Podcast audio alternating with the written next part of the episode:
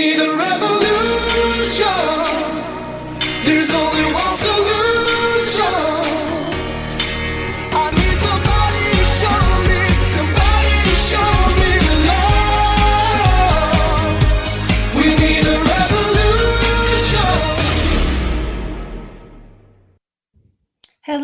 welcome to an Informed Life Radio on 1150 AM KKNW. I am your host Bernadette Pajer coming to you from Tennessee, but believe me my my heart has not left Washington. You can love two states.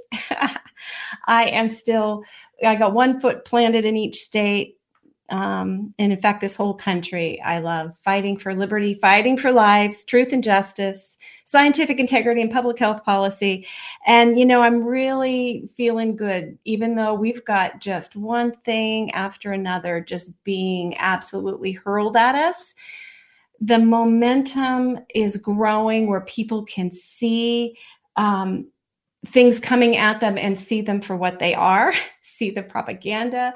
They don't change the game plan too much when they move from one thing to another. And our educated viewers, educated citizens are uh, beginning to figure it all out and stand up and group together. It's really exciting. So, um, the next two hours, we've got some great conversation going. The first hour here, we've got uh, Bob Runnels coming on from Informed Choice Washington. Um, Bob is uh, at times my right hand man. He is a volunteer, um, but just he works so very hard. Um, we often use the word tirelessly, but people are tired. I've always found that people who are labeled, they tirelessly work, they're tired, but they work anyway. And uh, I, I seem to have lost him. He was here and and now he's not. Oh, there we go. There's Bob. Hey, Thanks, Bob. Hi. Hi. Thank you for joining me here today. Uh, I'll let listeners and viewers know that in the sec out, second hour, we're going to be bringing on Rebecca Rogers of the Sparrow Clinic. And so we're going to be going from our conversation today about masks. She'll chime in about her experience and knowledge of masks, and then into some good healing protocols and some great information that she knows. She's been in this healing um, healing and recovery from environmental and iatrogenic injuries for quite a while. And um, I'm very excited to be bringing her on the second hour.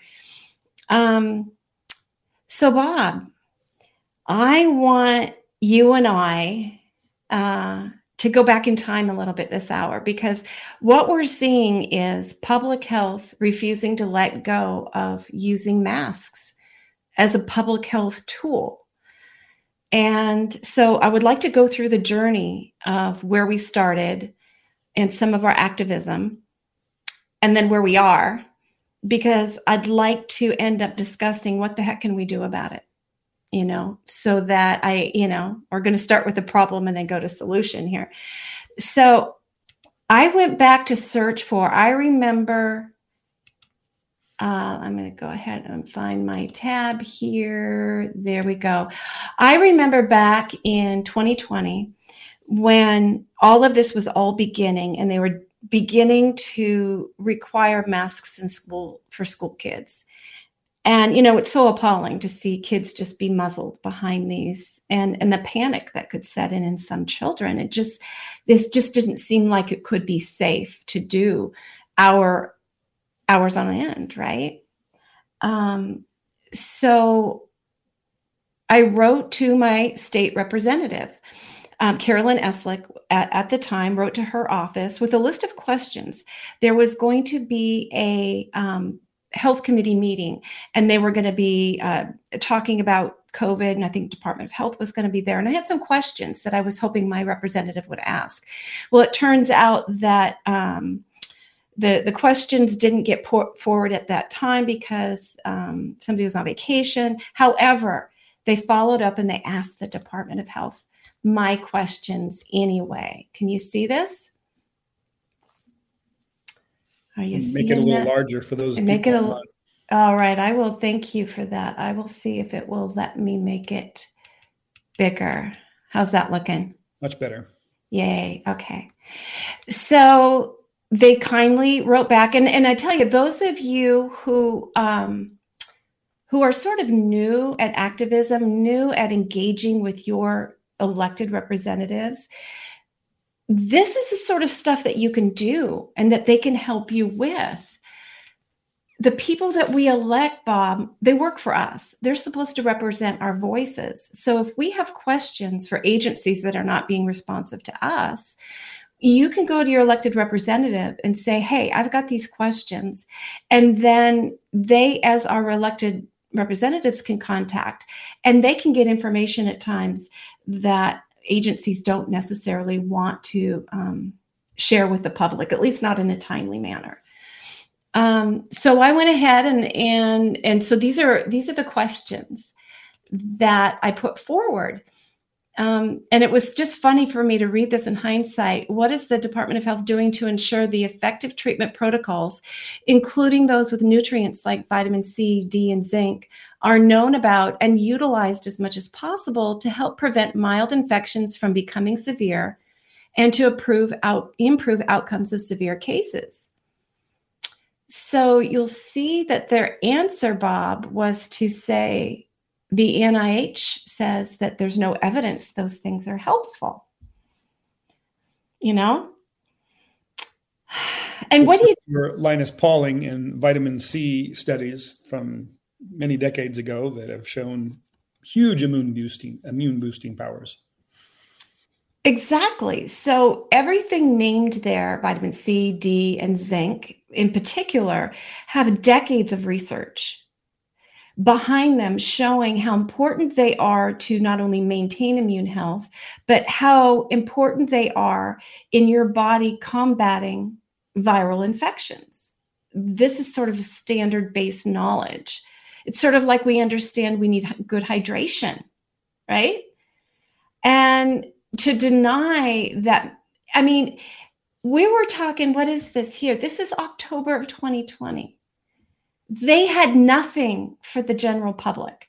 Why not say well based on the history of what we know about what these new how important these nutrients are to um, immune function it wouldn't hurt to go ahead and tell people make sure your nutrients are good right? But no, they won't touch it with a 10 foot pole.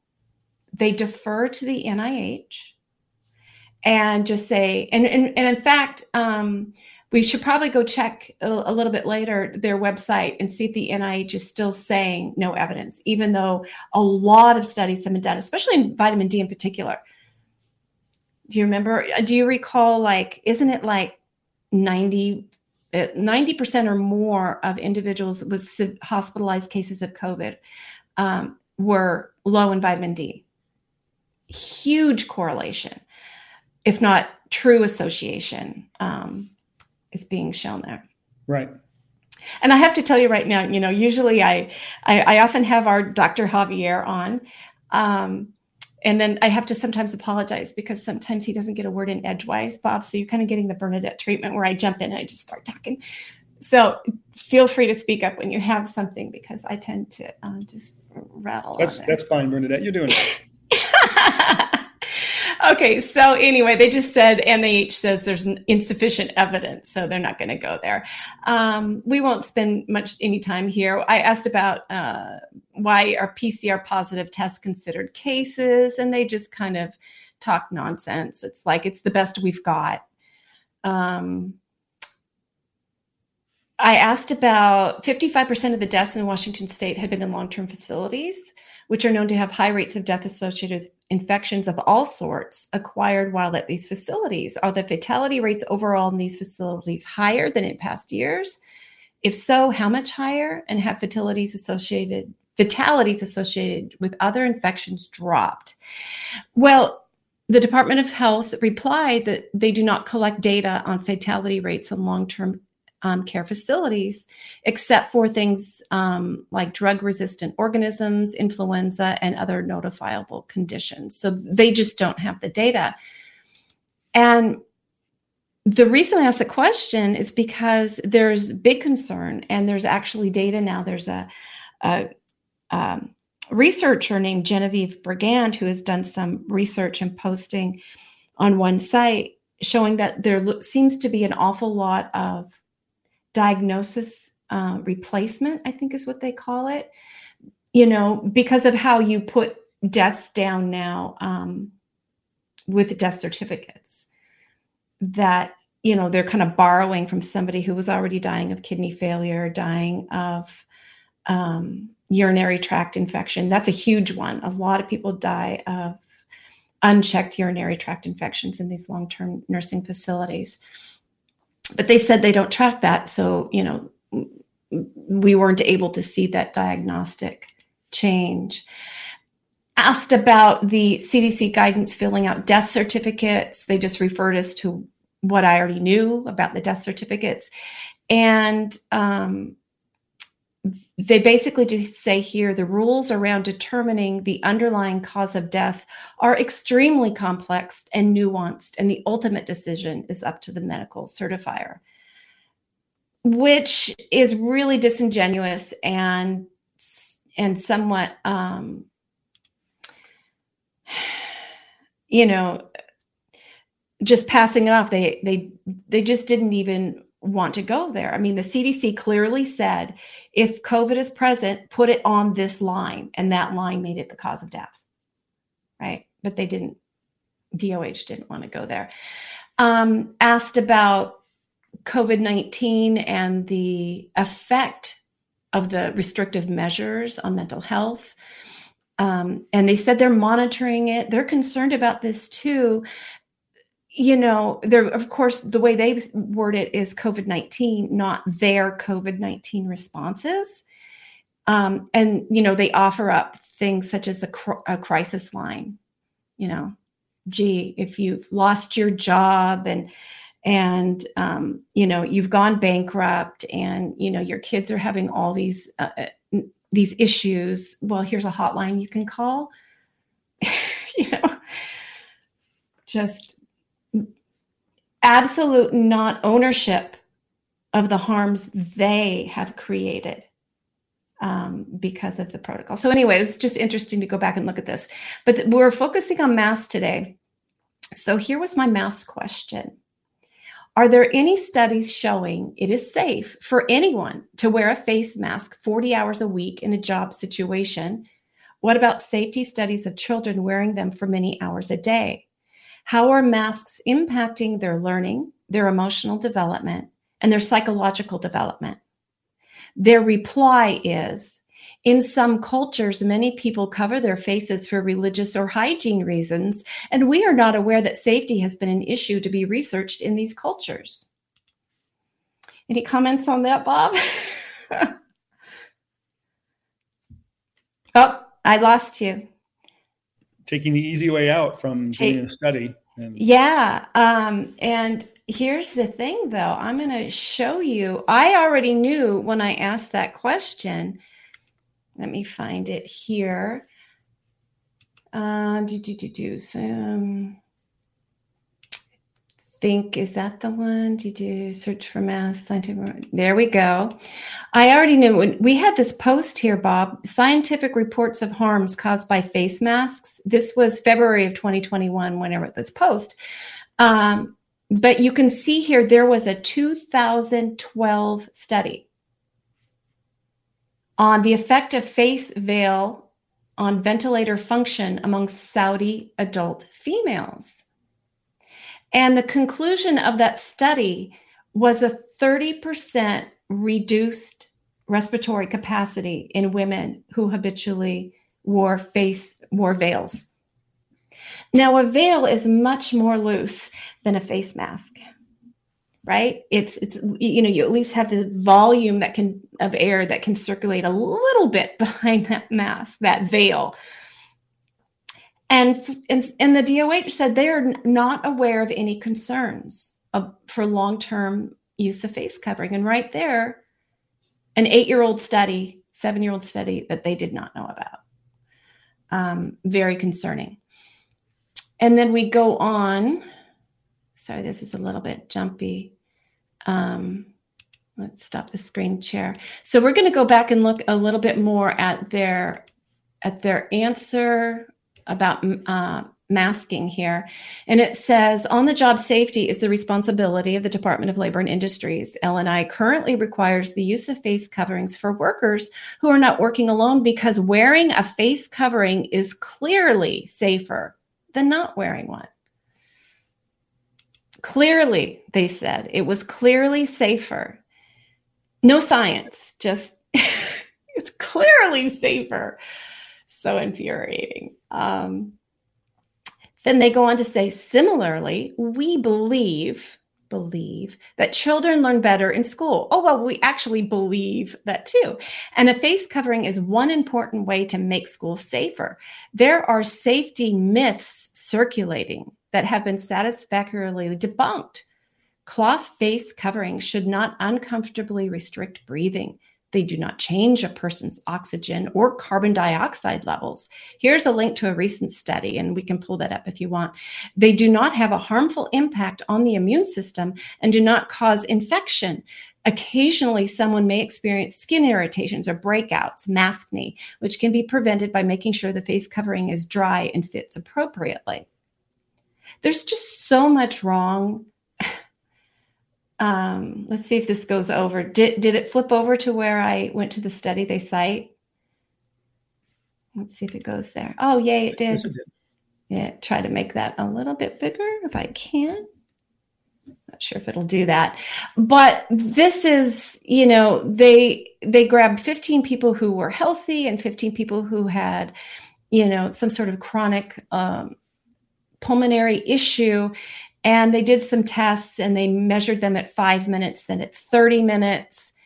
And, you know, they, you know, it was not a real world setting.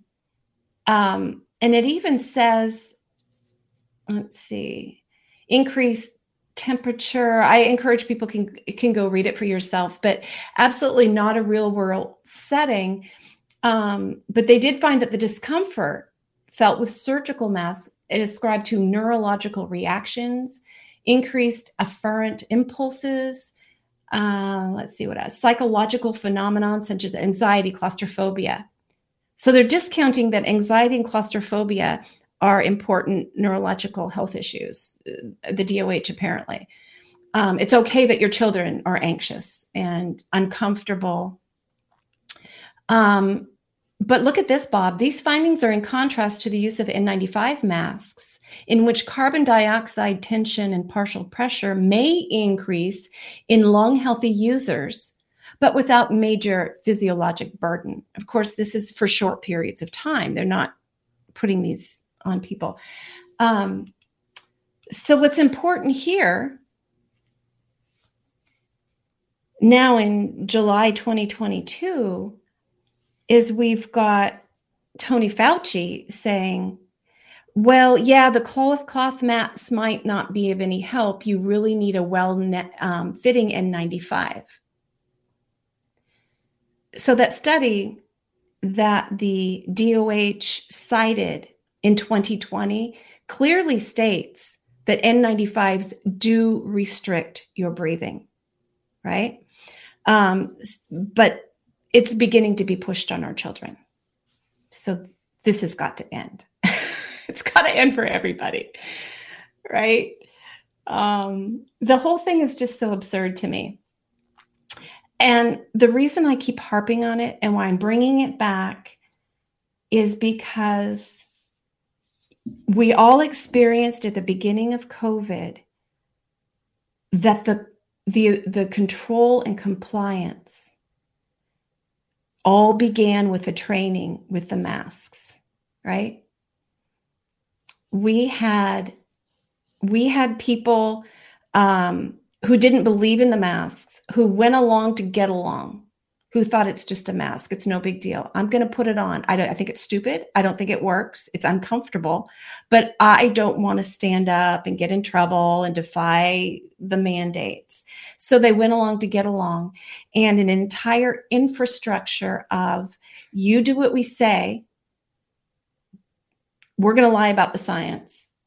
We don't care about the harm. It's emergency use authorized therefore you can't hold us accountable if you're harmed by it right People forget that masks are still under emergency use authorization. I was going to try to bring that up. You d- discovered that for our group. You had to dig, dig, dig to find the actual document that Yeah. specifies masks are EUA. Masks are in EUA when worn by the general public, um, and they're only supposed to be a source control, meaning if you're sick, to keep you from um, spreading droplets. It cannot stop the virus if it the aerosolized virus. It's too small, but it um, potentially a sneeze or a cough. But you know, we get into the whole logistics of okay, it might be catching some of the droplets, but you cough or sneeze, this mask is now filthy and contaminated. Is a seven year old going to go change it? Are they not going to? They're going to prohibit themselves from touching it. Masks, if worn to prevent the spread of infection, have to be changed every time they're sneezed or coughed upon. They can't be touched. You have to carefully remove them by the ear loops. um, you have to change them whenever they get damp because then they become very porous. You can't just take them off and set them down on your desk. I mean, the whole thing is just, yeah. So they're still under emergency use authorization. So I'm wondering if in states where there's no emergency, I guess because the EUA is at the federal level, can you still not sue? It's probably be, It's still covered under the pandemic uh, measures. It's a general measure to battle the pandemic, and so it's covered. You can have tongue depressors. You can have anything that might be considered slightly a medical intervention is covered under the PrEP Act.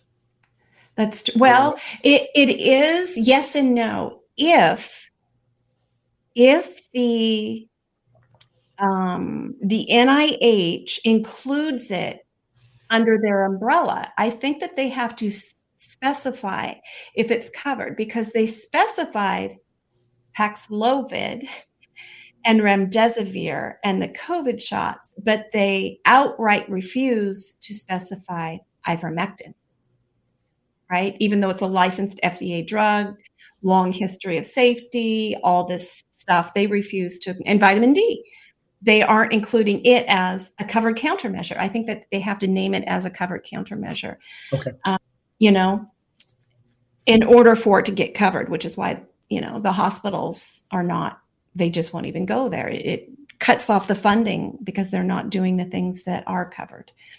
So, um, yeah, so maybe that might be one approach, Bob, is when an EUA is granted emergency use authorization, the, the government claims, the FDA claims, or who I forget the, I think it's the FDA, that the known risks of that intervention are outweighed.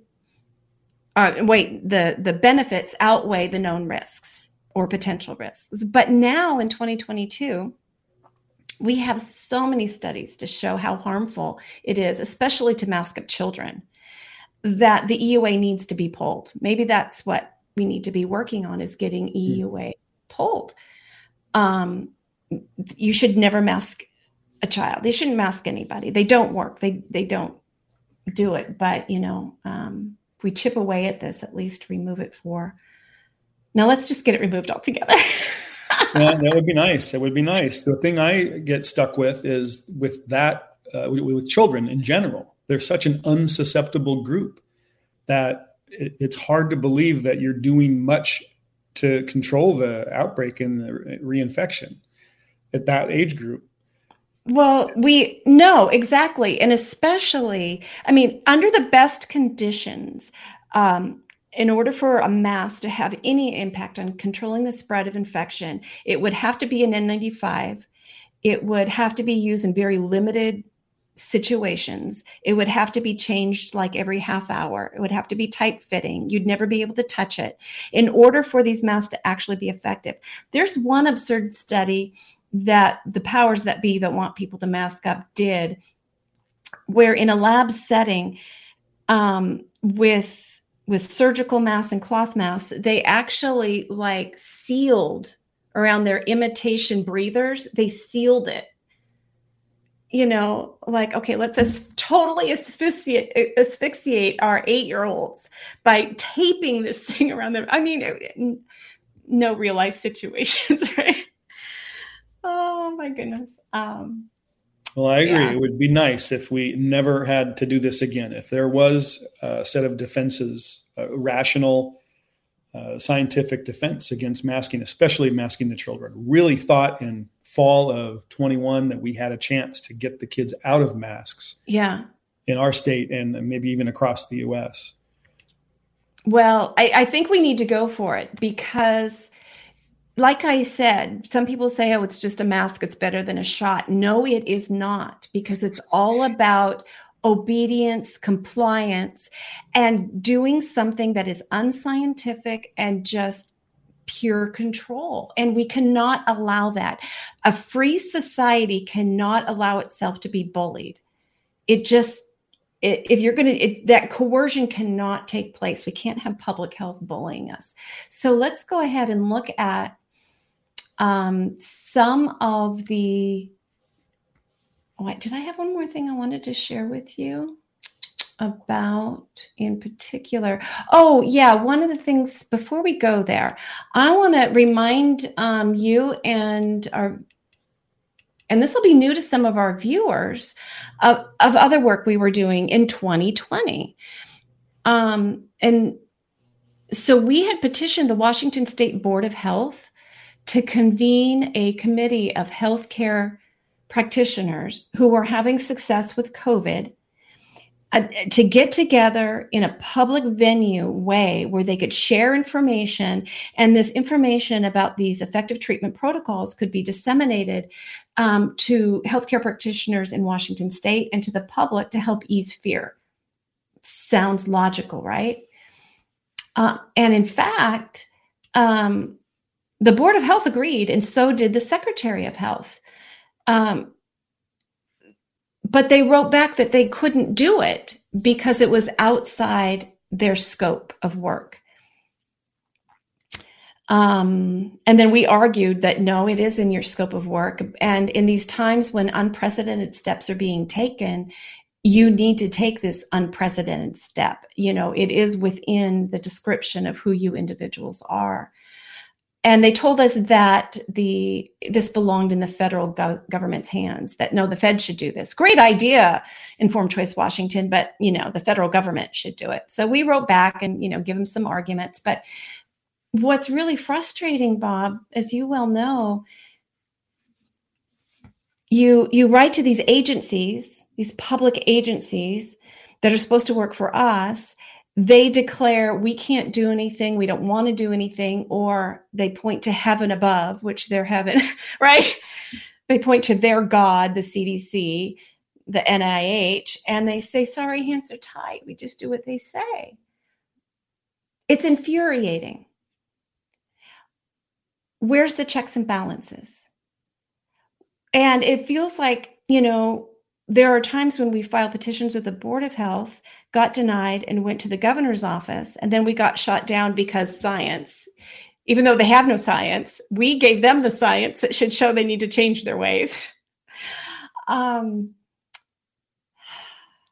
checks and balances that's what we need in public health we need to we need a forum we need something outside of the system some way for citizens to hold their public health agencies and other governmental um, bodies accountable for their actions this is entering an area of, I guess, government law, state setup that I'm not really familiar with. Some states have um, uh, some sort of oversight agencies that you can um, sort of like like we've got an A, we've got an attorney general, but the attorney general won't turn its camera around and examine itself.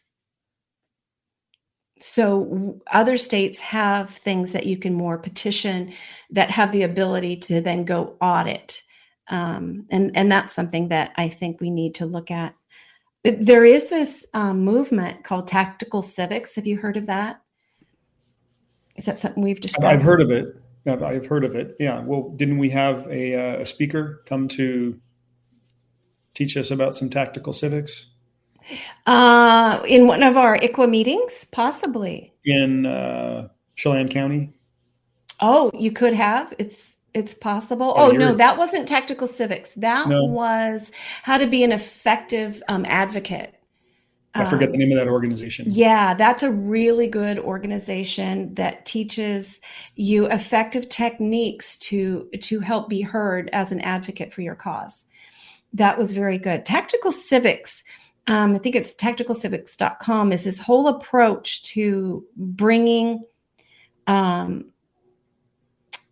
to getting people power back into the system, to bringing um, we the people back into some control of what's going on.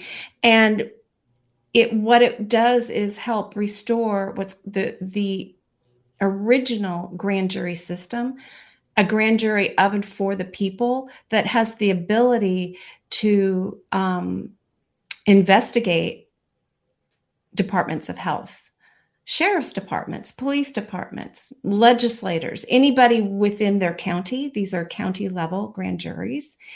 And um, and then it helps restore that voice of the people in a way that has teeth. So for instance these petitions you and i are just talking about and these interactions we've had with the department of health and the board of health that got nowhere that have the ability we hit the ceiling. You hit the governor's office shot down and then then what so if we had a grand jury system of and for the people where you could actually move toward a civil or criminal investigation where you'd have your day before a jury, we might actually be able to impact change within the system. It's a way of restoring our existing system back to its true intent of serving the people. Um, Well, in Washington, we do have an auditor's office, but I sense that it's fairly partisan and their scope, their breadth of ability to look across the different departments is, is highly constrained by either the legislature, like maybe a committee yeah, to authorize their research and their audits. And yeah. Very, maybe it's a very small office too, but I don't think it has much teeth. And we've seen it in action a little bit, and they fell Yes. short of my expectations.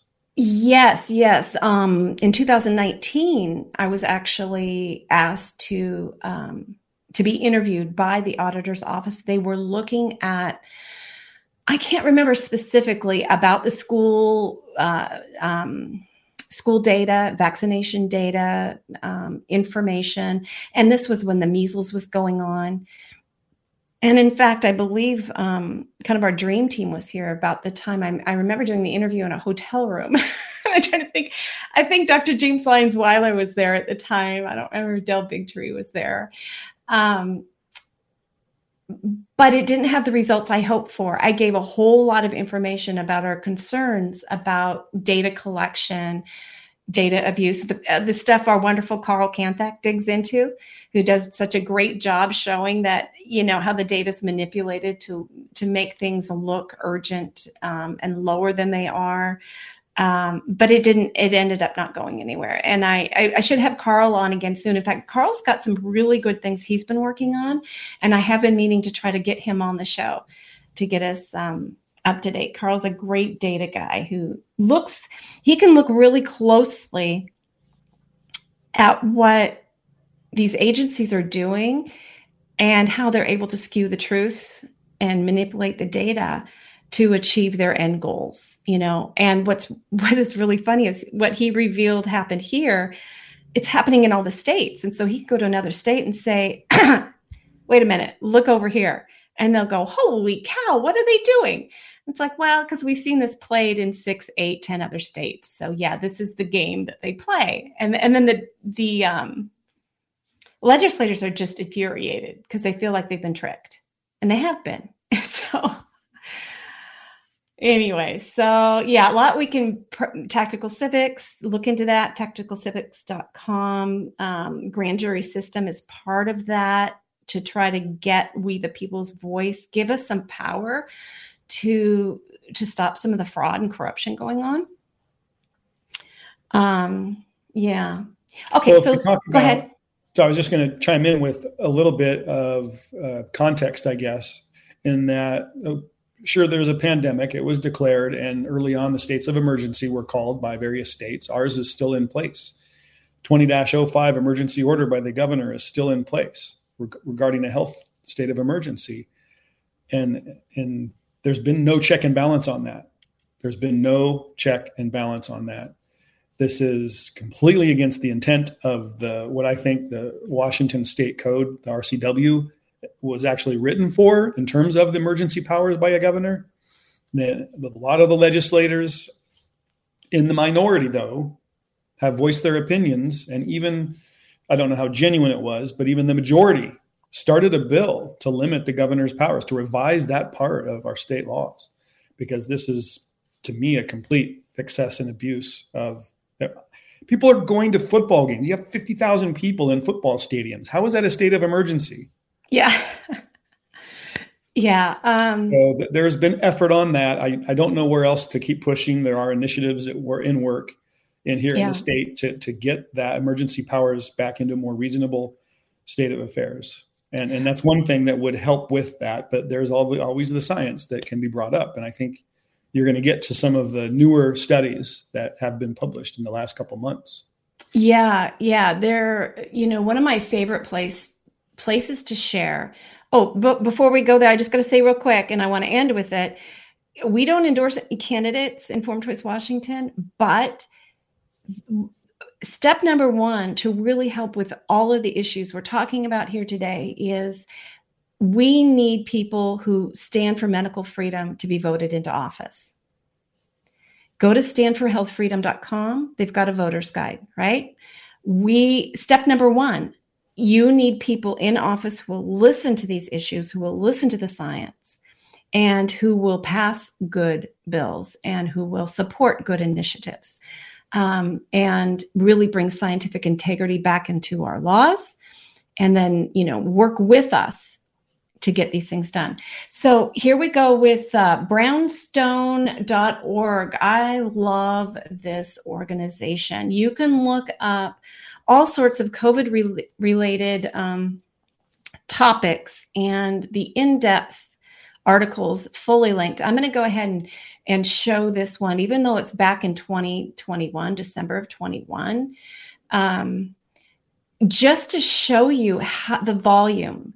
And look at this, Bob. You, I know you're aware of this, but it's all here to hyperlink. It's not just, gosh, uh, we believe um, masks don't harm. Uh, you know, no, here we've got the science of whether they're effective or safe neither of them um, are. And it just goes on and on. This this particular article from 2021 was when this one was last updated. They were already up to 150 studies. Um, you know and for medical boards and right now we've got what the um, the board of internal medicine uh, that that gives certification for for doctors for internal medicine to still be threatening doctors who say that masks don't prevent spread of infection and that mask wearing on many people is dangerous. For them to still be threatening them in the presence of this science really shows um, that those entities don't have health as their primary objective look at that it just goes on and on i'm not going to scroll through um, the whole thing on here but i'm going to go back to i think one of the ones in particular that you've been talking about um, lately bob has been this one more evidence from the uk that masks don't work is this the one that you are um, that you were talking about the one by um, Yes. No, I've got two other studies. Uh, okay that have been in the news recently. There's a North Dakota adjacent school district study oh shows a, a lack of uh, efficacy or a lack of effectiveness in terms of changing any of the case rates. And then uh, there's another one that was highlighted recently. Uh, it was all of Europe, I believe, all of uh, Western Europe. And do you have those to share are you able I to share I have some links that I can provide. I got it ready for Okay. our after notes. Oh, okay. If you I- drop I- those in the I- I chat, I, Give me a I moment. can, yeah, and drop them in the chat, and I can I can pull them up on my side maybe Okay. um, to show those. I but the sign, go ahead. You've come across these. Yeah. So um, while you do that, I'm going to go back and I'm going to go back and find, if I can here, real quick, the dangers of masks um, for children. Let me go pull that up because it just so appalls me the the offhand manner in which gosh no you know we we never heard of anything being dangerous. You know women in some cultures wear veils all the time and we don't know that you know for them to continually mask and then just ignore. And and the study that they the DOH cited actually says that there are neurological um you know not not just the physiologic physiological of, of you know getting too much carbon dioxide, breathing in your own bacteria, let's set that aside. But the emotional, developmental, neurological, you know, the study they cite acknowledge there may be these harms. And and they still um they still ignore them. So I just want to peek at that one real quick. So for listeners and viewers, uh brownstone.org again is where a great place to find many many articles from all and and links to the science. So how dangerous are masks for children? And it it goes on and it talks about let me see if i can bring a very recent 2022 british publication focused on polypropylene that's a component of the face masks and reported that such microplastics were identified in all regions of human lungs using their what is that micro FTIR analysis. Furthermore polypropylene and polyethylene terephthalate fibers were the most abundant.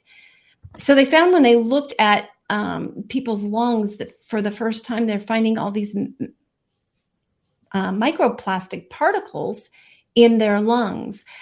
Um, there are also reports of toxic mold, fungi, bacteria, uh, graphene. Um, and I apologize if I'm I, I, am pulling words and sentences out of context here. So if I'm not citing it exactly to to the whole article, I apologize. I just I don't want to read the whole thing through. I encourage you to, but just to give you an idea of of the health risks that children are experiencing and, and that's that's physical harm. And i really think bob that it's the emotional psychological developmental harm that is so concerning you know? Um, so there are your studies. Which one do you um, are any of the ones that you pulled up? It's this is just about whether or not they're effective. Is that correct Right. There was a recent one too that went over the uh, the actual uh, microbes that are growing inside these masks, both inside and out. Uh, wow. Uh, that's not in this list. Um, and actually, one of the links there is not. Um, okay, I'm going to pull up that that yeah. that uh, South Dakota study or North Dakota study. Let's, yeah, that's the last one I just put in there. Yeah, American experiment has an overview of that North Dakota. Yeah. Study. So tell us about this study, Bob. So, two school districts in North Dakota had varying policies, uh, mask mandates inside the schools.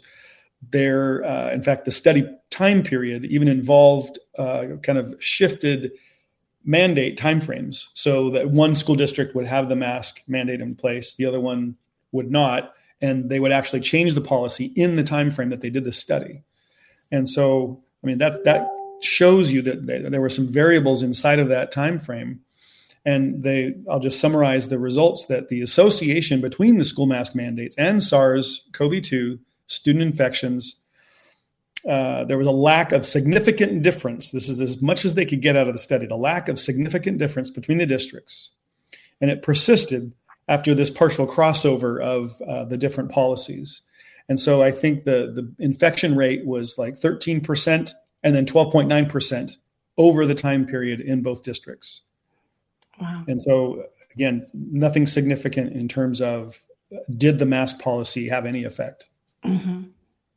Well, there we go. And and this is one of just the latest of the studies showing that in schools it makes no difference, which means that these masks are all risk all risk. I mean, the children having difficulty with learning, you know, having speech delay, um, just um, learning delay, uh, social interaction delays. There's just so much harm going on. And I can't imagine what it feels like to be a kid growing up in an environment that's so fearful that, you know, put on a mask.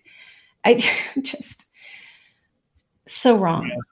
And so the the first link I gave you is the European study that's recently come out, and they looked over a long, long period of time. They compared masking policies across all different countries in Western Europe. And, okay. And and we can see, well, uh, we can talk about their their conclusions.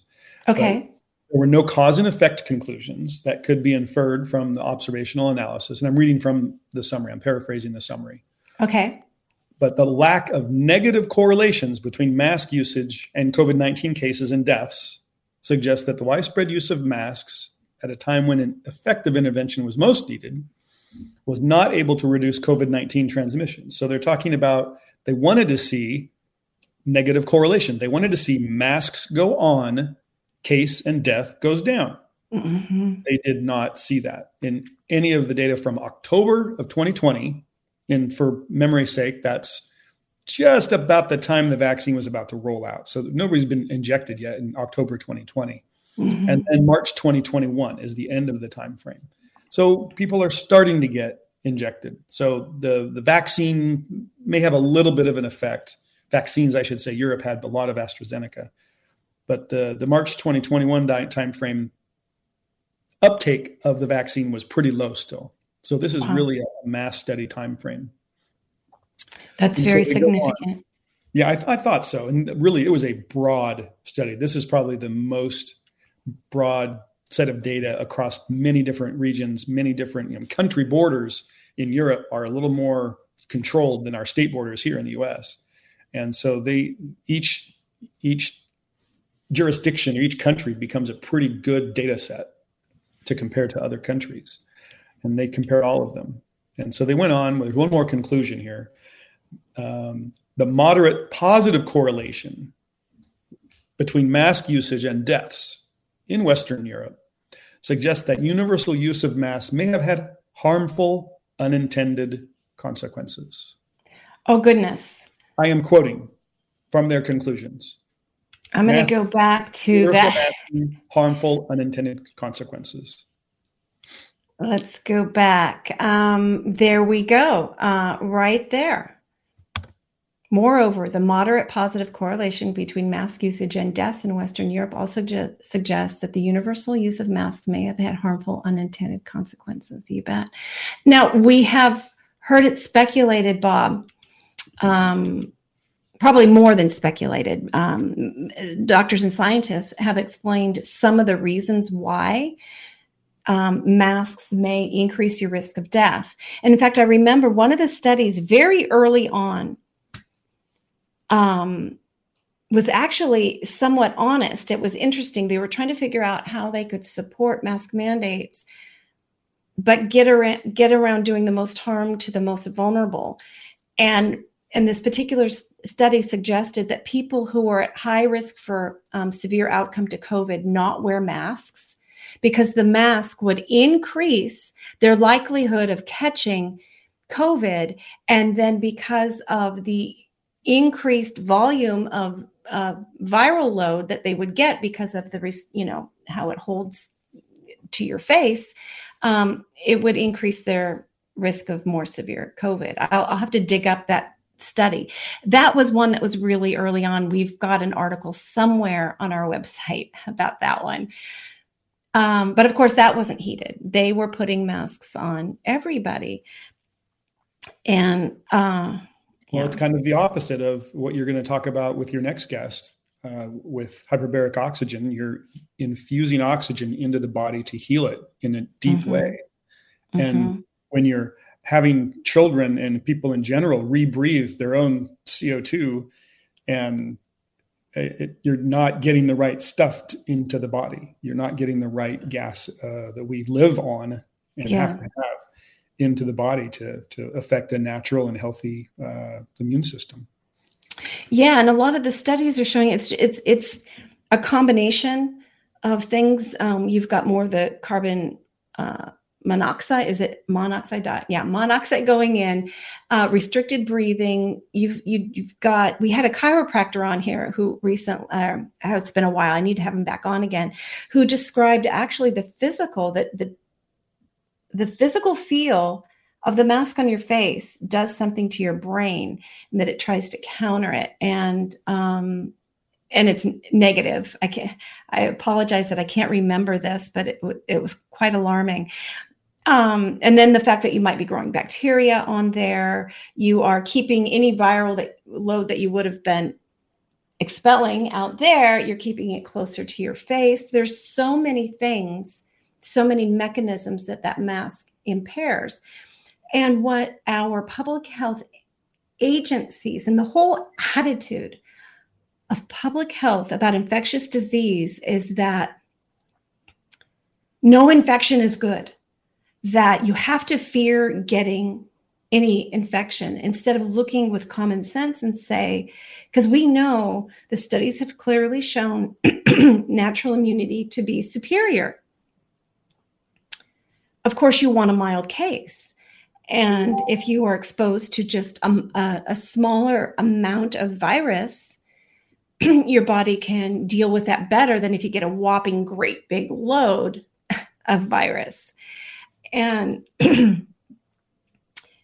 but they refuse to acknowledge that for for most people, I, I, dare say in the case of COVID, because of the the shots are so dangerous and ineffective, um, that all people would be better off if they if they brought in all these early treatments and these supportive protocols in advance so that they could reduce their viral load as much as possible so that they had a mild case and yet reaped the benefits of natural immunity.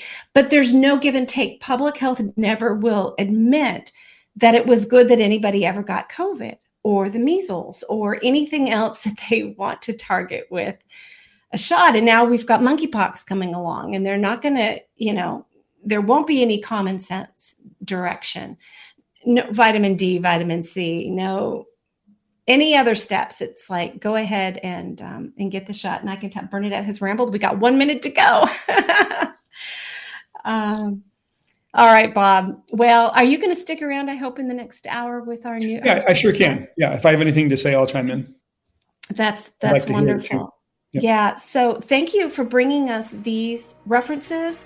Um, we will post them on our website on the news and views uh, next week if you want to look for those. So, everybody, we're going to take a break.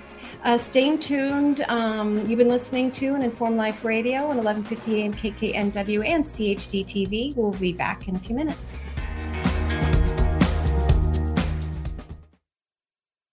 delivers honest takes and critical insights into the issues of our day then look no further than the Flame Paper. The Flame Paper is written for the people, by the people, who aren't afraid to challenge a mainstream narrative, be it healthcare, voter fraud, political correctness, or even the one world government. The Flame is full of timely articles, reports, and expert advice written by freedom loving, truth telling experts, journalists, and concerned citizens. To subscribe, go to theflameusa.com. During this unprecedented response to an infection outbreak, it has been made very clear that shutting down lives and businesses is not sustainable or repeatable. We've also learned that it's unnecessary. Treatments exist and always exist. For 99% of the population, nutrients and oxidative therapies that support the immune system and improve symptoms are always available to address viral infections. For the less than 1% who need more, inexpensive, unpatentable drugs can be added to the nutrient therapies to improve outcomes. It's time each and every one of us empower ourselves with this knowledge. We need not ever bring our lives to a halt again. We can both save lives and retain the liberty that nourishes us body and soul. Learn more at healthyimmunitynow.org. That's healthyimmunitynow.org. Informed Choice Washington is a nonprofit organization that advocates for healthy immunity, medical freedom, and fully informed medical consent. The right to make medical choices without coercion is fundamental to our civil liberties and a basic principle in all human rights declarations. To learn more, tune in each Friday from 3 to 5 p.m. to an Informed Life Radio and visit the website informedchoicewa.org. It's time to take a stand for medical freedom. Go to informedchoicewa.org today. We need a revolution. There's only one solution.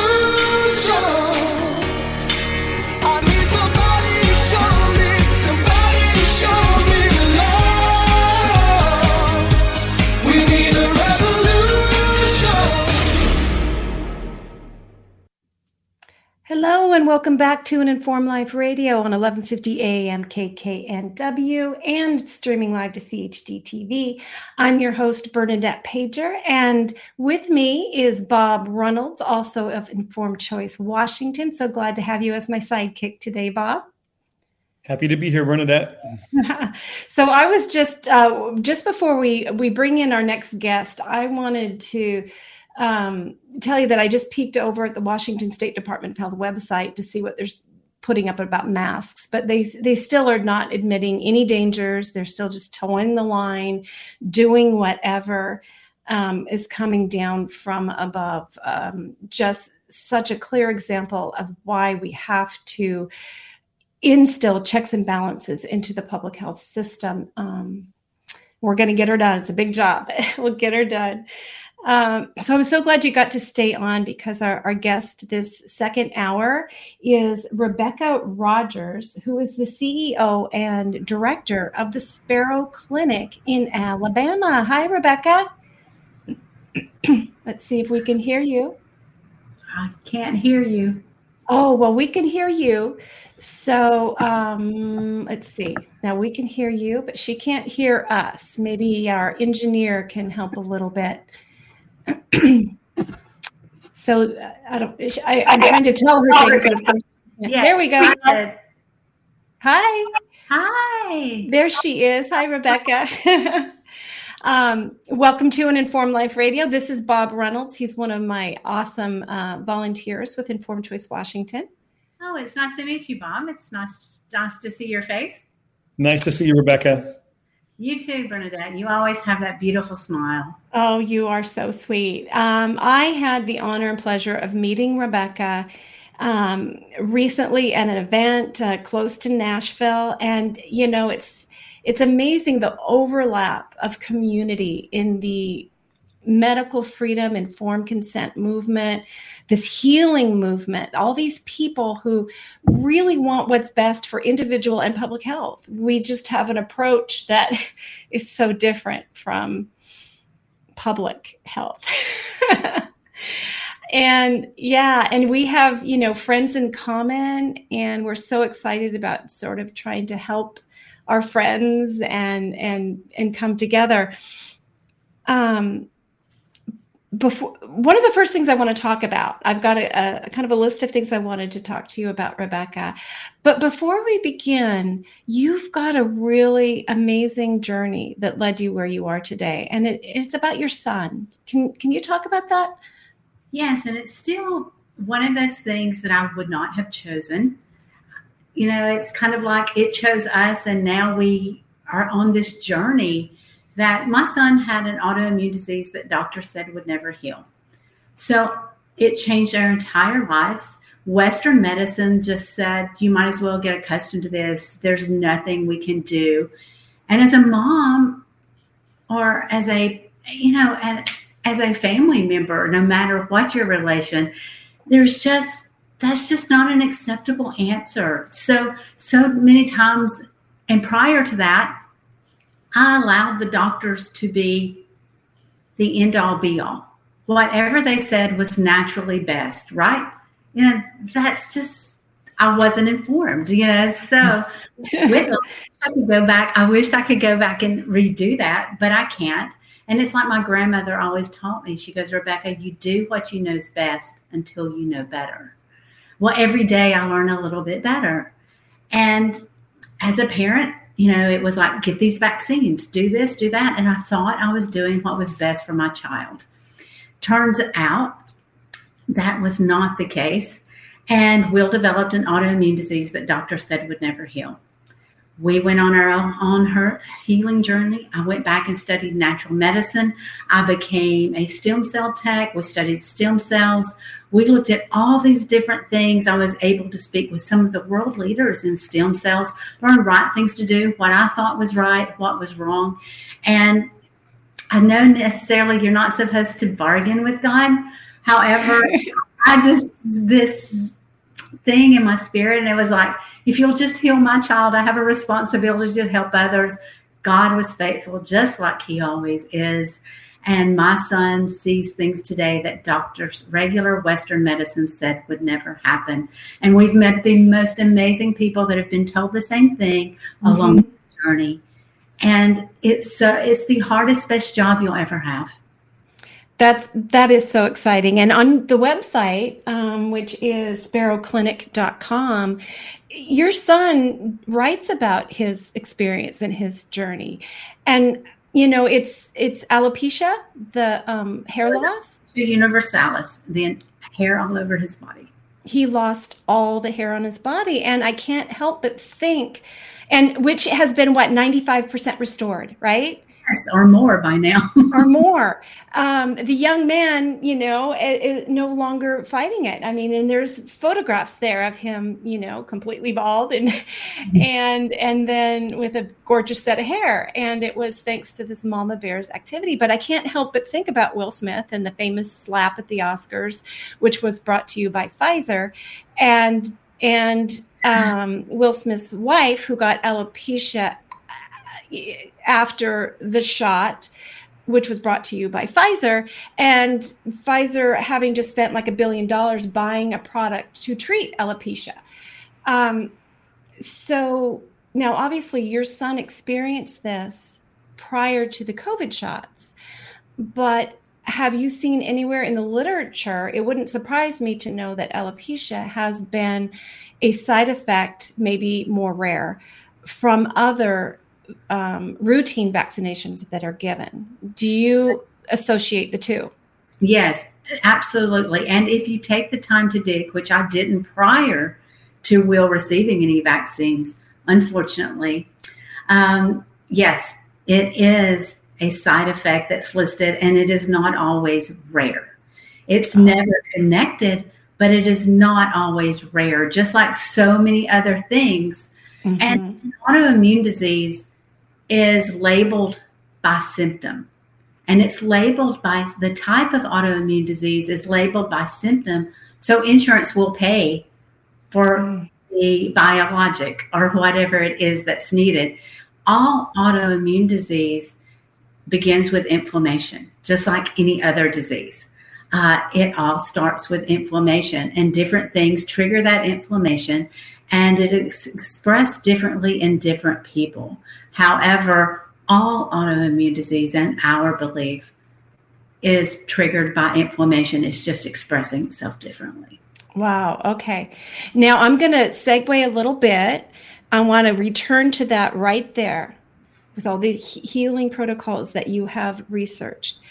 But our last hour, we were talking about face masks and going through the history of what Informed Choice Washington has tried to do to try to have dialogue with the Department of Health. Um, and they just insist on staying on their path of masking up. Sometimes yes, sometimes no. I mean, as far as what the, the policy is, um, but never acknowledging the dangers or the current science. What you in your experience with the sparrow clinic with individuals what are your thoughts in science and everything what do you know about face masks well if you follow the real science that has uncorrupted data behind it we all know. And tony fauci knew because he at the beginning he said face masks do not work. We know that they do not work. In fact those who have in our experience, those who have been masked are seeing more infections, They're seeing depression. They're seeing things that they didn't see before because we all know it weakens your immune system. You're holding the Petri dish on your face, the exact place where they say you should not be touching, pulling, um, that the germ keep those germs away from your face. Well, we're trapping them and holding them in our face. Exactly. I mean, that's it in a nutshell. Common sense. I feel like, you know, Bob, not to leave dads out of this because you're an awesome common sense dad, but it's like we need this federal level of mama bears who have common sense who just say, that's just stupid. It's a stupid thing to do. I mean, you common sense tells you this will not work, especially for children and how they would wear them and need to be they'd be touching them and you know the absurdity of it. That's what we need to instill in in the public health system is a mama bear checks and balance and against uh, against uh, NIH director Yeah. who says, "Well, it just makes sense to if you wear one mask, two masks should be better. yeah. Oh, That yeah. makes sense." Where's the study, please? Let's let's triple it up. Oh, I've got some. Um, so you were let's NIAID Tony Fauci, the NIH director, Oh, right. Francis Collins, who like stepped aside now, but he one of the things I don't I don't have the exact quote, but um, Rebecca, this will probably appall you if you never had heard it, but he actually said that has written he had publications that that Jesus wants you to put on a mask and get a shot. Oh, I did see that, and it appalled me just about as much as Jentezen Franklin saying Jesus would get a vaccine. Yeah, yeah. Well, you know, Jesus would never get a vaccine that had been tested with aborted fetus cells. So I'm sorry, take a check there and Right. recheck your sources because nowhere do I see those two things align. No, and I, you know, Jesus wouldn't either. Look, you know, look at the at something at the the lack of testing and what it does. I mean, you know, I don't have a degree in, in medicine or science, but common sense tells you if you inject something in in a individual that tells their own cells to make something and you're trying to trigger your body to attack something your body is making, the reaction is going to be autoimmune in nature. And, you know, I mean, it just,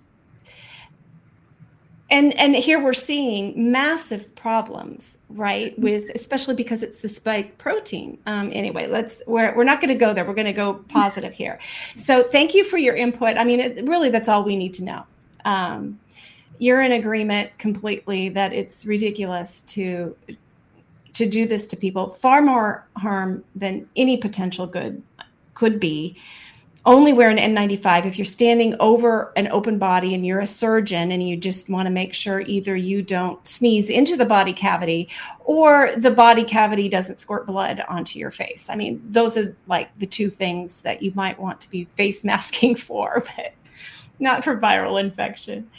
Um, so let's go back to inflammation as the root cause of all illness that, as you said, then manifests for everybody with different symptoms. But it begins with some environmental or iatrogenic. And iatrogenic is a fancy word that just means um, medically induced, a medicine you took, an injection you you got, um, injury that led to something. So l- let's go from there. Well, inflammation, as you guys know, inherently is not bad. We need inflammation to signal for our stem cells to come do the job that the body was designed to do.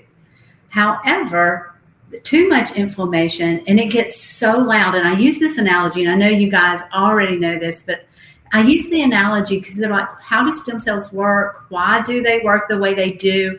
And it and think about it. Sometimes there's so much noise in a crowd, you can't hear the person that's calling you. So the person you're with may be on the other side of the room, but there's so much noise in the room, you can't hear to get to them. That's the way inflammation in the body works. There's so much inflammation that the cells that are there, that are good, cannot hear where to go to start the repair. Mm. So it's overwhelming to the body to even know where to begin. And then it just manifests and it just starts getting worse and worse and worse. And then we start doing things to try to tame the inflammation that actually undermine and cause and create more inflammation. So it's a it's a vicious cycle that our body gets into for various reasons and it just makes it a a, a cyclical issue because it creates more and more inflammation. The things we try to do, uh, whether it be a medicine, an injection, a biologic, our diet, environmental, whatever it is, just creates this massive tidal wave of inflammation in the body. Okay. Okay. So then what can we do about it? And we're talking about functional medicine approaches. Would that be the right way to describe it? Yes, and I have to disclosure, I have full disclosure, I have to say, I am not a medical doctor. Yeah. And always check with your doctor for things that are wrong with you. But make sure you get a doctor that uses that common sense that Bernadette uh, referred to. Do your own research, ask questions. But there are lots of things that you can do. And some of them do not cost any money because a lot of times the finances are an impediment to what we can do. But you know, there are four easy things that just four simple, easy things that cost you no money that you can start to fight inflammation. So Okay. reset your circadian rhythms. Uh, that's really hard and easy to do, but it costs you no money. Start turning down uh, the lights two hours before bed. Turn off or lower your blue light. Use LED red lights to help ease your body. You know, humans were designed to go to bed. Our circadian rhythms are naturally set to start going to bed as the sun goes down. You start prepare. It signals the body to start go getting prepared to rest. Then, as the sun comes up, it's slowly awakening our body to start the day. And those are ways to, they're natural ways you can circa- reset your circadian rhythms. Wear blue light glasses when you work on a computer. Uh, don't use artificial lighting. Lighting. Get out in the sun. Uh, and then, so that's one of the ways. Um, Yep. Rebecca, before you move forward on that, Yes. could you could you give one example that, that I know of to bring it just a little bit deeper? When you reset your circadian rhythm, you increase your melatonin, and melatonin has been found to um, helpful in avoiding or healing cancer, um, COVID nineteen um, so many other things. So when you're talking about restoring these rhythms, it's not just to have a nice um, balance of, of sleep to wake ratio. We're talking about biological chemistry that happens when you do this. Absolutely. And with that, your your cells are restoring while you sleep. And they cannot make healthy cells if they're not getting rest. They can't do the repair they need. They can't attack that inflammation in your body. And the person who wakes up between 1 and 3 in the morning, typically that's when their liver is repairing. And if you're waking up regularly between one and three, there can be an emotional component, there can be an inflammation component, there can be a liver overload component. Your doctor needs to be working on those things. If you wake up consistently between three and five, you know that's associated with your lungs and grieving and this is a respirator- respiratory illnesses so there are lots of different questions that go into functional medicine to getting to the root cause of why you're waking up at certain times. And previously, I would always wake up between one and three. Before functional medicine, I didn't know that that was why I was waking up, but I had a congested liver. And as we mm-hmm. started working on that, I didn't have that issue anymore. Wow, that's really exciting to hear. Now, when you say waking up, is it and, and not able to go back to sleep for a length of time, or is it just getting up and having to, you know, use the restroom? Well, it depends on a lot of things. It's not a one, it's just like medicine. It's not a one size fits all. But if you're waking up consistently, a lot of times it's not you're waking up to go to the bathroom, it's you're going to the bathroom while you are awake. Gotcha. okay. you know, sometimes it is. I, I wake up, I have to go to the restroom, I drink a lot of water, whatever it may be. But a lot of times you're like, I'm awake, I might as well go get a drink of water, I might, might as well go to the bathroom, whatever it is. But if you're consistently waking up at a certain time, that that employs a reason for discovery of why. That is exciting to me. That's a whole area of of research I've never explored. I'm excited to look into that. Thank you for that. Okay. The other could be intermittent fasting. That doesn't cost you anything.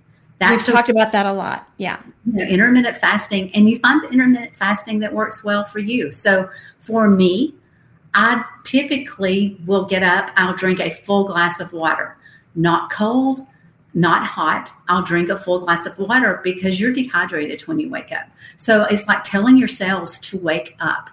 Then I do not have anything to eat until 10, and I'll have a whole food or uh, a superfood smoothie at 10 o'clock. I don't have anything to eat before 10. So I've gone all the way from dinner, sometimes a snack, uh, till 10 o'clock the next morning with intermittent fasting. Intermittent fasting alone can reset your immune system and help you start producing healthy cells. Diabetics do really typically do really well with it. Any type of autoimmune disease typically does, and it's just generally healthier for our body. Our fourth, our ancestors were not um, typically they didn't wake up and eat breakfast at eight, lunch at twelve, and dinner at six. They got up, they started to work, and they they couldn't eat until they you know, gathered or hunted what they were going to eat. So it wasn't like it's, ooh, here's your breakfast, come out of the cave and it's ready. You know, so they kind of look at it that way. And so the other thing would be eliminate seed oils in your body. That's high inflammatory. So even sunflower, sunflower seed, canola, rapeseed, grape seed, any seed oil causes inflammation in your body. And most of the fast foods, we don't eat fast food, but for those of you who may be listening or trying to switch over, seed oils are terrible for inflammation in the body. So that's something that you can do naturally to support your health. And the next one would be get sun exposure. And then people will say, I always hear, well, I'm going to get sunburn. Avoid the seed oils and you most likely are not going to get sunburned because it causes that issue in our body. Well, that's really interesting. I've never heard the connection with seed oil and burning. It doesn't surprise me because, you know, all things connected. I have heard that for people who have, like, if they're red haired, very fair skin, if they um, take higher doses of vitamin C, they don't burn. The, the, carrot, carrot oil is really good for that. Hmm. That's fascinating. Um, it can be really challenging to find food, prepared food.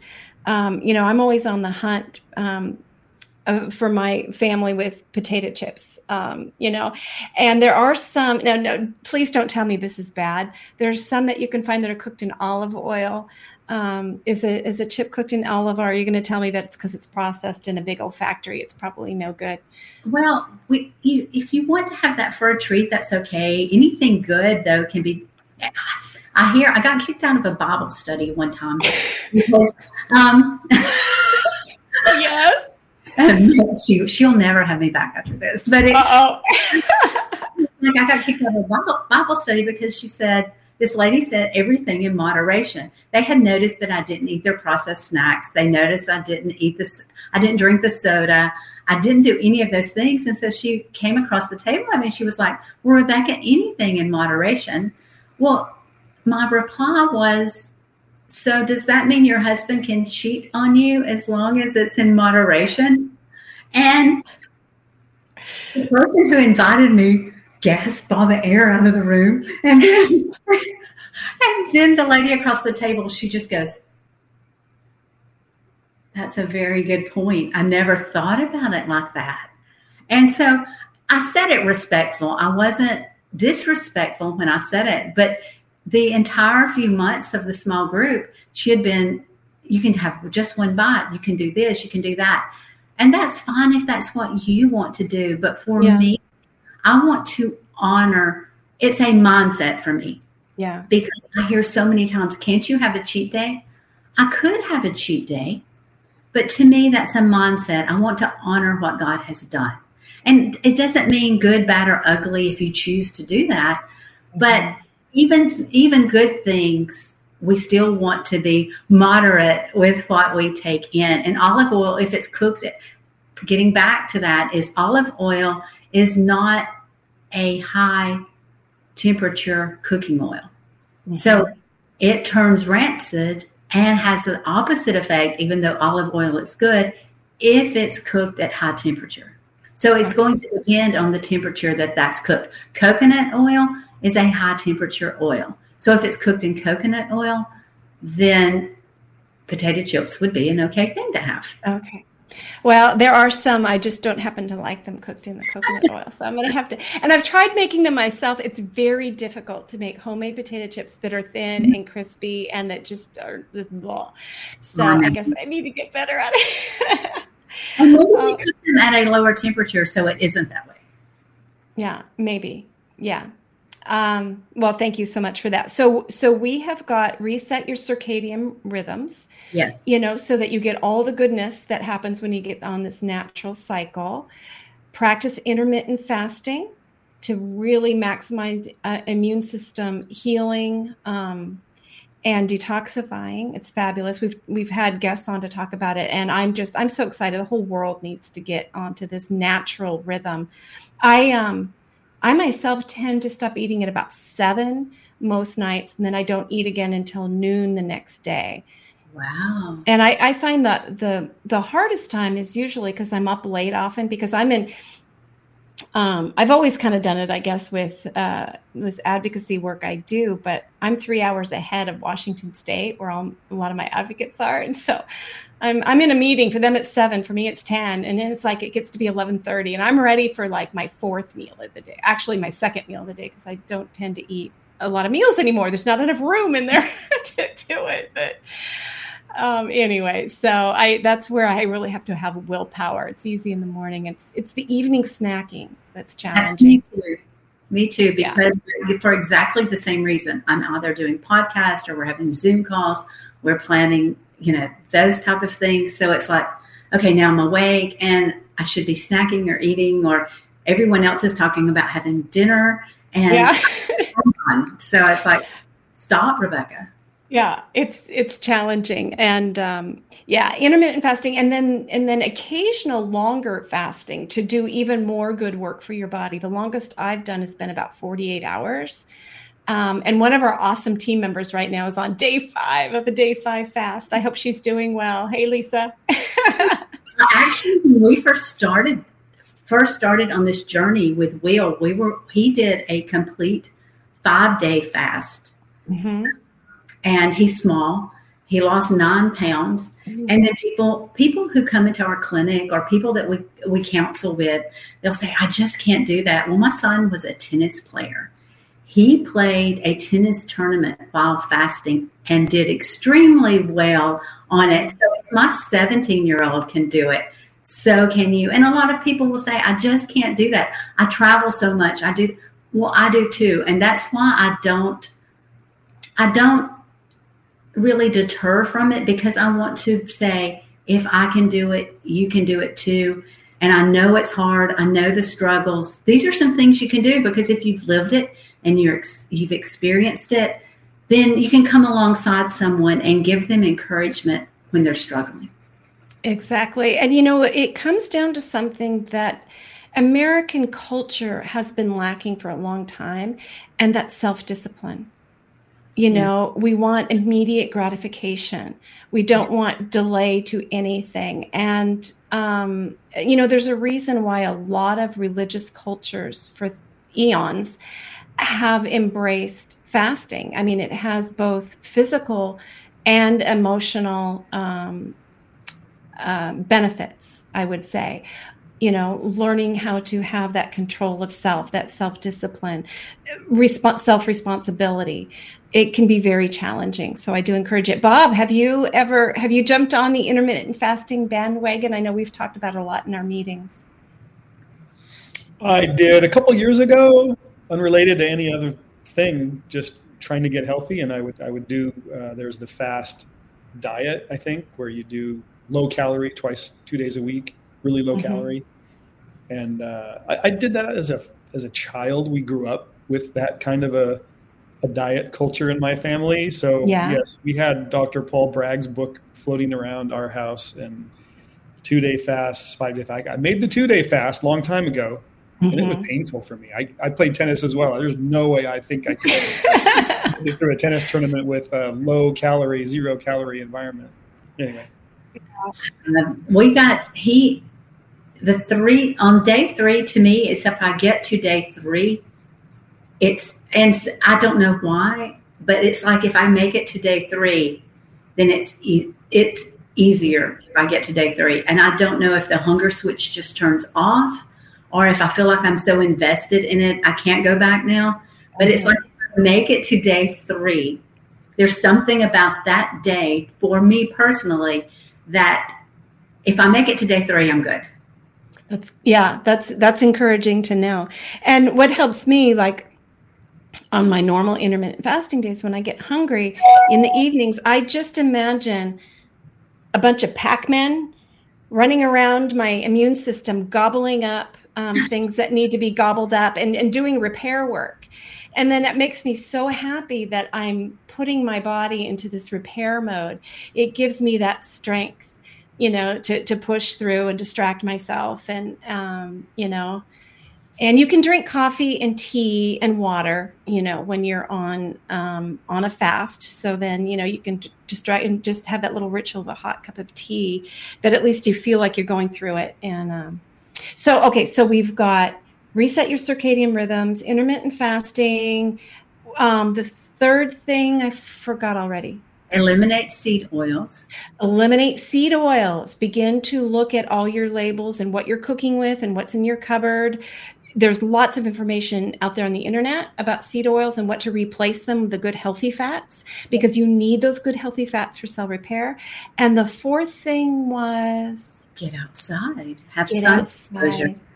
Yeah, very good. Get outside. And if you've eliminated seed oils and you get enough vitamin C, Rebecca um, believes that, or doesn't believe, but her research has shown her it will reduce your risk of getting sunburned. But of course, you know, you don't want to be laying for three hours in the sun between noon and 3 p.m. You know, I mean, you're asking for it then. So, you know, use some common sense and wear a hat, but do have some bare skin for you don't need a lot, right? No, Um, 15 minutes. Uh, For the vitamin D production. And then after that 15 minutes of really good sun exposure, then give yourself a little shade, but still be out there because it's the eyeballs taking in the sun that's doing magic in the brain, right? You're, grounding. Take your shoes off. Get Ah, some yes. natural e- earth frequencies. Get a little bit of sun.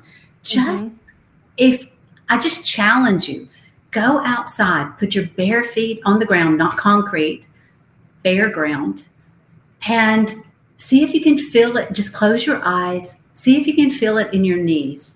See if you can feel it in your chest. And when I say feel it, it feels different for everyone, but you have to turn off the world to be able to get there. But I can feel it in my knees. It's like, and I can't describe the feeling, but it's like maybe a little pulsing. Um, and it took me a while to get to that point. So it's not like the first time. Ooh, this is amazing! I feel it in my knees. No, you have to. you have to be patient with yourself, your body, everything that we're doing and undoing is a process. Because for us, there was a lot of undoing. Mm. Yeah, that's so true. And and be patient with yourself. I mean, work on that self-discipline and the life changes. Be forgiving of yourself, but trust that you've got the strength to do it. And and it takes time for the to really feel these. It is hard to give up a lot of what modern life says we should be doing and how we should be doing it and and habits. Um, and Bob, you know, when she's talking about um, grounding and go out there and stand barefoot in the grass, it reminds me. Do you remember 2019 and measles and the bad legislative session we had? Um, I was sitting with a naturopath and we were preparing to go see a senator that was really critical, who who was open-minded, a Democratic senator who was on the fence, understanding risks, and really crucial um, in what was going on. And I was, my brain was circulating. I had so much information, so many studies, I couldn't think straight. I just, because it was so important and I didn't want to blow it. I got 10 minutes to make a good point and I couldn't think. And so the naturopath said, Bernadette, go outside, find a patch of grass, take off your socks and shoes and, and, and stand in the grass. So I did. I did. I, I, I walked outside. I kind of crossed the street in this little neighborhood behind the Capitol. I took off my socks and shoes and I stood in the grass and I just breathed and I calmed down. It was wonderful. The people, I don't know what the neighbors thought when they were looking out their windows at this woman standing in the grass, but it worked. And I was the- able to take that meeting from a calm place. Did the naturopath call it grounding?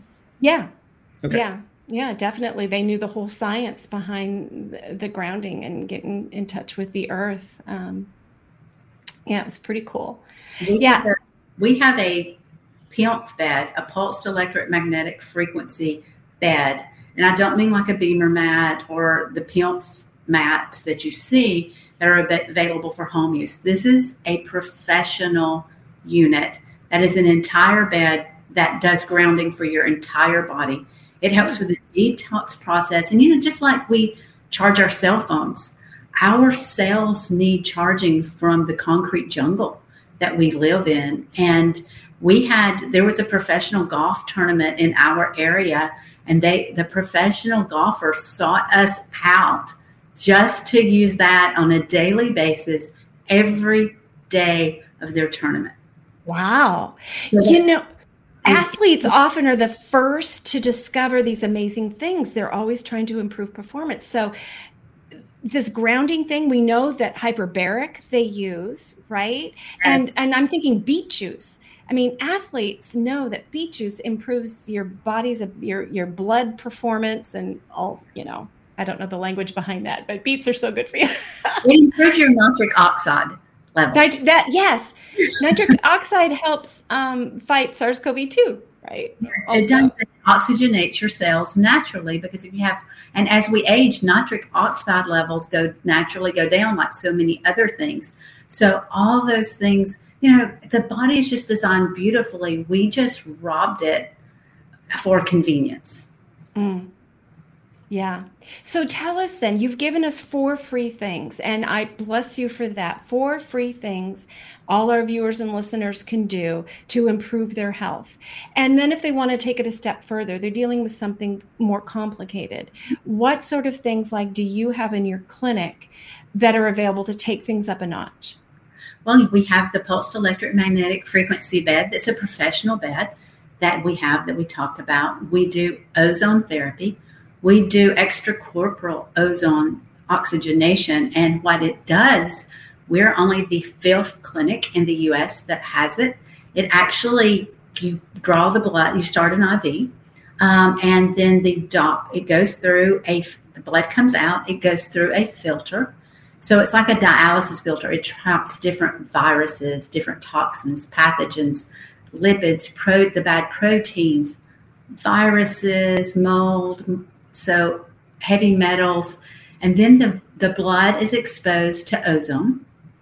Then once the blood is ozonated, it actually goes through a, a machine that exposes it to every light spectrum. So technically, it it sanitizes the blood and then it goes in through the other arm. What comes out looks like murky pond water, only red.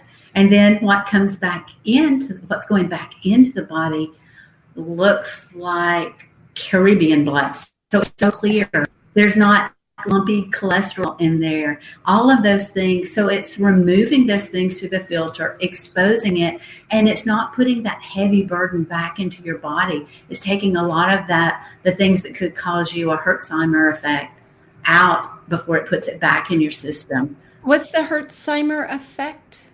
That is a detox effect. So you can have a reaction because a lot of times you will go someplace and you'll hear just you know, the average person will say, I just need feel like I need to do a liver detox, or I just need to do a detox. If your body's not ready to do a detox, let's say your liver is congested and you try to start doing these detoxes and your eliminatory organs cannot get rid of it fast enough, you're just recirculating those bad toxins back through your body and you'll start feeling terrible.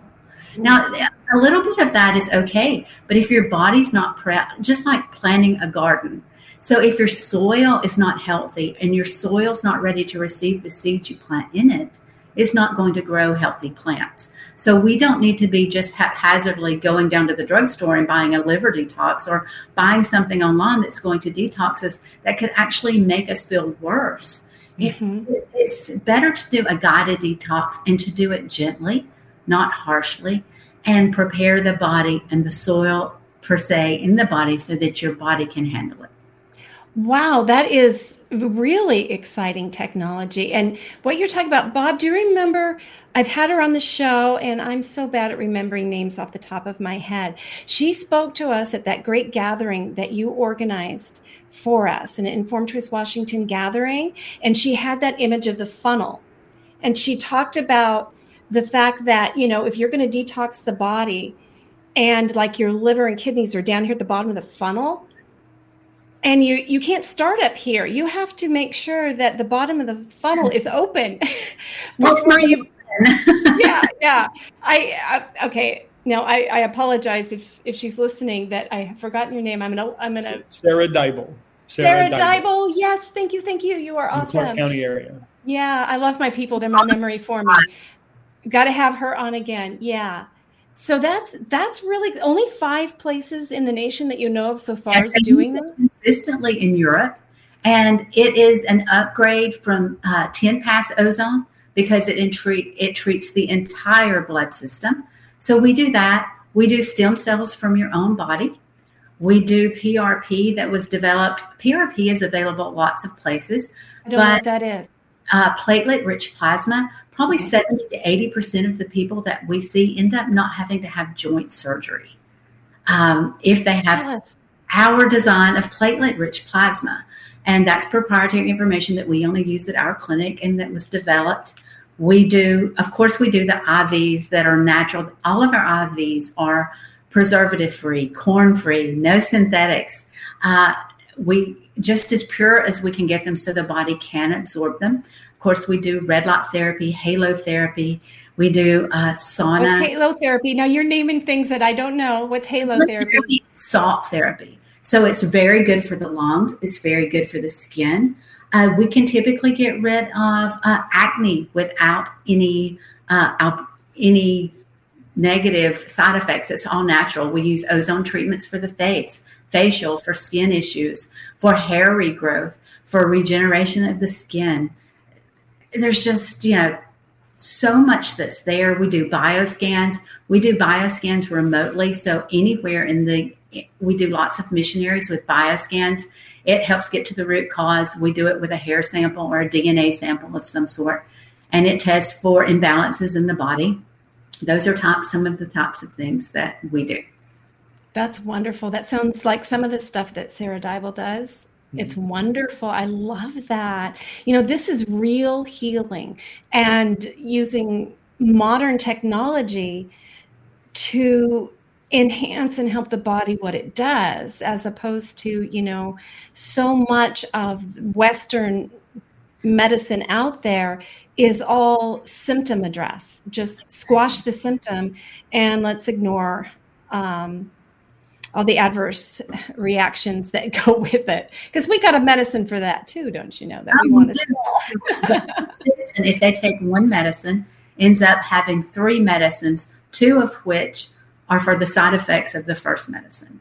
So you know that's just really sad. And and we do a lot of vaccine injury. We were doing vaccine injury prior but since COVID 19, we're seeing a lot of people come away from traditional medicine because they took the vaccine or they were coerced into the vaccine and they're seeing all kinds of issues. So we're now we're now dealing with therapies for COVID. We're dealing with therapies for long COVID. We're dealing with therapies for vaccine injuries for the vaccine for COVID.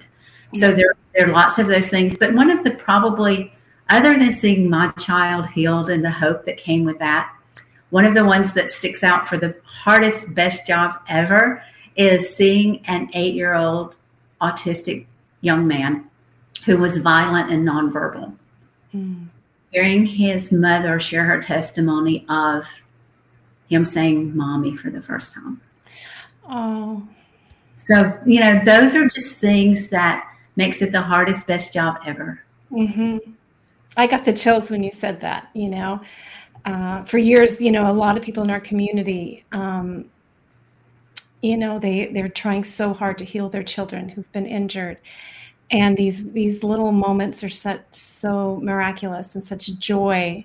I think only somebody who's sort of lived it and experienced it can truly understand what that is like. That is that's fantastic. Good Yeah. for you. Read the emails and you get emails. The first four people that we treated at our clinic were four other children through that we treated through our foundation that experienced alopecia universalis like we did. Mm. The first four patients in our clinic when it opened, it only seemed the best way to honor it was to go to the foundation and treat those children. And you know, that was such a blessing. It was so hard and it's such a blessing. And if I watch the video on our website, I still cry. Um, you know, it's just, and then you read the emails. You get the emails from veterans who have PTSD or moms who are go- moms or dads who are going through this with their children, and the empathy. You know, I feel it in my stomach every single time I read that email hmm unlive what you've lived and the experience you sympathize with that parent you want to cry. And that- that's our job. We overcome by the blood of the lamb and the word of our testimony. And you know sometimes even if you don't have answers just to join arms with them and tell them there's hope is the mm-hmm. best you can do. You know it's just to mm-hmm. love them and love them well. That is so amazing. Yeah. Thank you so much for your good work. This is this is wonderful. This journey you're on. Um, where and, and Bob, jump in here at any time. You know how me, I always dominate here. Um, what differences are you seeing in treating um, COVID 19 shot injuries versus the techniques that you had developed to help with um, other vaccine injury prior to this new platform being developed? That we are seeing uh, a lot of cancers reactivated. We're seeing a lot of mental mental brain fog, can't get over it. We're seeing blood clots, fibrous clots. Uh, we're seeing, you know, otherwise healthy people not being able to breathe, lung issues, and of course, it has nothing to do with the COVID nineteen vaccine. Um, it has nothing to do with that. They go Wait, to you mean that their their traditional doctors are telling them that? Okay. doctors, they've run the gamut of you're just getting older, or this runs in your family. You know, any number of try this medicine or try that medicine, and people know they're not losing their minds. They know that something is truly wrong with them, hmm and they don't know what it is, and they don't want to think that what a doctor gave them would make them have a side effect. But you know, we're seeing fertility issues, we're seeing um, reproductive organ issues in men, we're just skin rashes, ulcers, heart palpitations, young athletes just getting sick, a- joints and aches and pains, all kinds of autoimmune issues. So Are you getting any of those cases in individuals who did not get a COVID shot? we are seeing occasionally long COVID will have microclots. Okay. Yeah. Well, that spike protein, there's a brand new study out um, on the spike protein where they have figured out, you know, they continue to find out mechanisms of injury, whether it's from uh, wild infection with this genetically modified virus um, or the shot. But uh, it seems to be, not seems, it is much more um, prevalent in those who got the shot than those who, you know, got it the other way. The the the when you got it, the wild one, your body is more able to shut down that spike protein. From the shot, the spike protein production continues and lingers much longer because it, it that spike protein that your body makes is genetically altered to be stable, which is different than the one that was altered in the lab and, and released as, you know, SARS-CoV-2. Anyway. and we're seeing we see the microclots in long COVID, uh, brain fog, hair loss, uh, some of those things that you would some of those things you would see with any virus. Because if your body gets sick enough, you're going to have hair loss or rashes because it's trying to detox. And not to diminish it in any way because it's still very real to that person. Mm-hmm. But some of those things you are things that you see in long COVID mm-hmm. that you also see in COVID vaccine injury. Mm-hmm.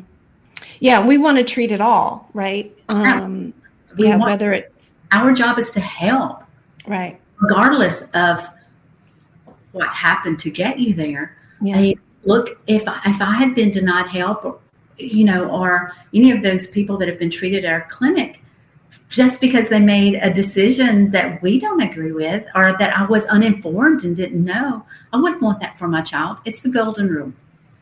The, yeah, and you know, I I did a bad job of repeating your name, Rebecca Rogers of the Sparrow Clinic. I'm going to go ahead and share now your website. I know. Um, did I find it here? There we go.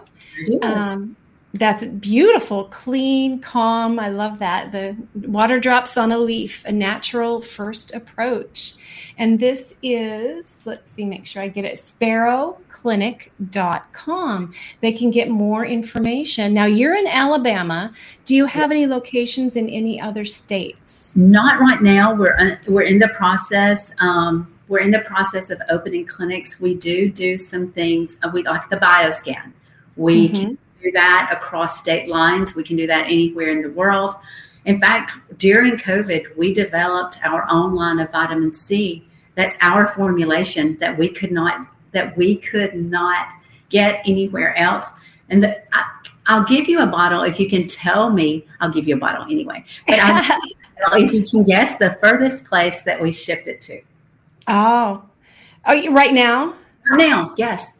I don't know. What's the furthest place across the globe from Alabama? Um, New Zealand? Hong Kong. And Hong we shipped Kong. to New Zealand. We shipped them to Australia.